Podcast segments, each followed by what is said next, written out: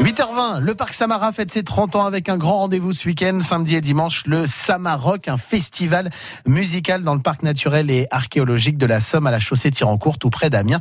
Et d'ailleurs, votre pack VIP est à gagner dans 3 minutes. Mais pour le moment, on va se glisser dans les coulisses de ce parc qui nous raconte l'histoire et qui continue de la chercher. C'est ce qu'on va voir avec Gilles Prilot, archéologue et directeur du centre archéologique de Ribemont-sur-Ancre.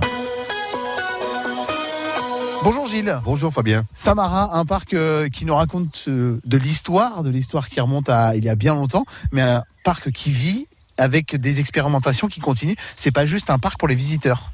Oui, oui, tout à fait. Euh, d'abord, il faut savoir que quand le, visiteur euh, va euh, se flâner dans le, parc archéologique et quand il va découvrir, par exemple, les reconstitutions des habitats, il faut savoir que tous ces habitats on repose sur des données archéologiques régionales. donc, on, on s'appuie sur l'information archéologique scientifique pour permettre une reconstitution et une évocation de ce passé euh, samarien. Ça veut dire qu'on cherche encore ici à Samara oui, alors ça c'est vraiment quelque chose de très très particulier à Samara. C'est une vraie volonté de continuer à être un champ d'exploration, un champ d'expérimentation. Et à plusieurs reprises, j'ai eu la chance de, de, participer à, des à des manifestations où des archéologues, on s'est mis autour d'une non pas autour d'une table, mais on s'est mis euh, autour d'un espace qui est réservé à Samara et pour essayer de reproduire ce que pouvait être une structure, par exemple, je pense à des fours à sel.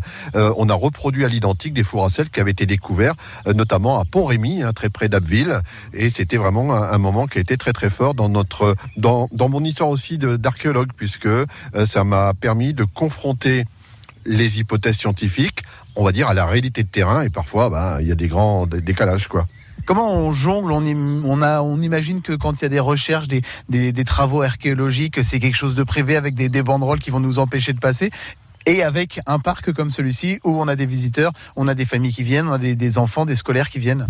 Oui, euh, l'archéologie d'aujourd'hui, euh, c'est a rajeuni. L'archéologie d'aujourd'hui ne peut pas rester enfermée derrière un bureau sombre et poussiéreux. Euh, pour être archéologue, il faut savoir euh, parler de son métier, il faut pouvoir faire partager sa passion et quel est le meilleur endroit possible? Eh ben, ici, à Samara, on est dans un cadre vraiment merveilleux. Le parc est splendide et on peut se entre guillemets, s'amuser à essayer, nous archéologues, de, de, se confronter à des hypothèses qui parfois nous posent des gros soucis. Hein. Comment produisons des pains de sel à l'époque gauloise, au IIIe siècle avant Jésus-Christ? Eh bien, on l'a fait. Et, euh, et, et, surtout, on ne l'a pas fait enfermé dans un recoin du parc. On l'a fait aux yeux de tout le monde et justement avec une, une mission de d'accueillir le public, leur expliquer la démarche et le dialogue commence à, s'installer. Et, et, là, on parle de notre métier d'une manière très concrète et c'est vraiment, on a eu des retours très très positifs de ces expérimentations. Ça veut dire que le paradoxe, c'est que c'est l'histoire qui crée les nouveautés ici au parc. Oui, c'est une, une, belle formule. Oui, oui, et puis surtout que l'archéologie, c'est pas une science euh, morte. Hein. on, découvre tous les jours. C'est ce qui fait la magie de ce métier-là. Quand vous commencez à fouiller le matin euh, votre structure archéologique ou votre couche archéologique, vous ne savez jamais ce que vous allez trouver à l'intérieur de cette couche. Donc parfois, bien entendu, 80% de, de, du, du travail est assez euh, assez euh, redondant et, et, parfois pour certains monotone, pas pour moi.